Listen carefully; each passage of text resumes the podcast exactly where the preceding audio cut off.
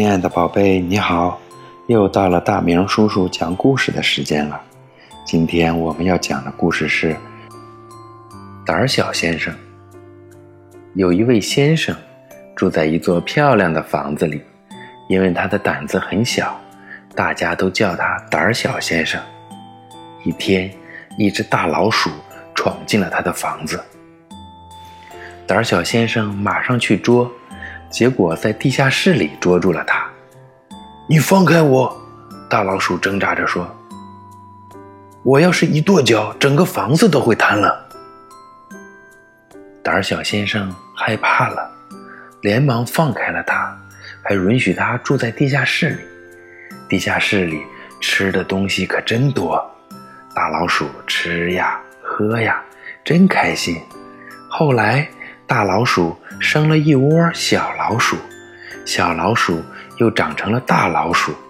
很快，地下室里住满了老鼠。不行，不行！大老鼠冲着胆小先生嚷嚷：“这么多老鼠住这么小小的地下室，而你一个人住那么多的房间，太不合理了！得换房子，换房子。”胆小先生住进了地下室，老鼠们住在各个房间里。他们在宽大的客厅里唱呀跳呀，在香喷喷的厨房里喝呀吃呀，每天都跟过节一样。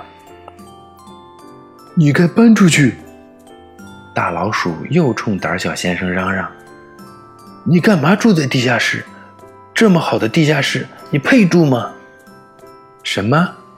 胆小先生生气了，气愤地跺了一下脚，咚！老鼠们害怕了，他们个个抱头乱窜，以为是地震了。哦，原来我很有力量啊！胆小先生抓起旧扫把，这儿一扑，那儿一打，这儿一戳，那儿一倒，老鼠们被打得吱吱叫，全都逃走了。胆小先生后来怎么样了呢？小朋友，你能猜到吗？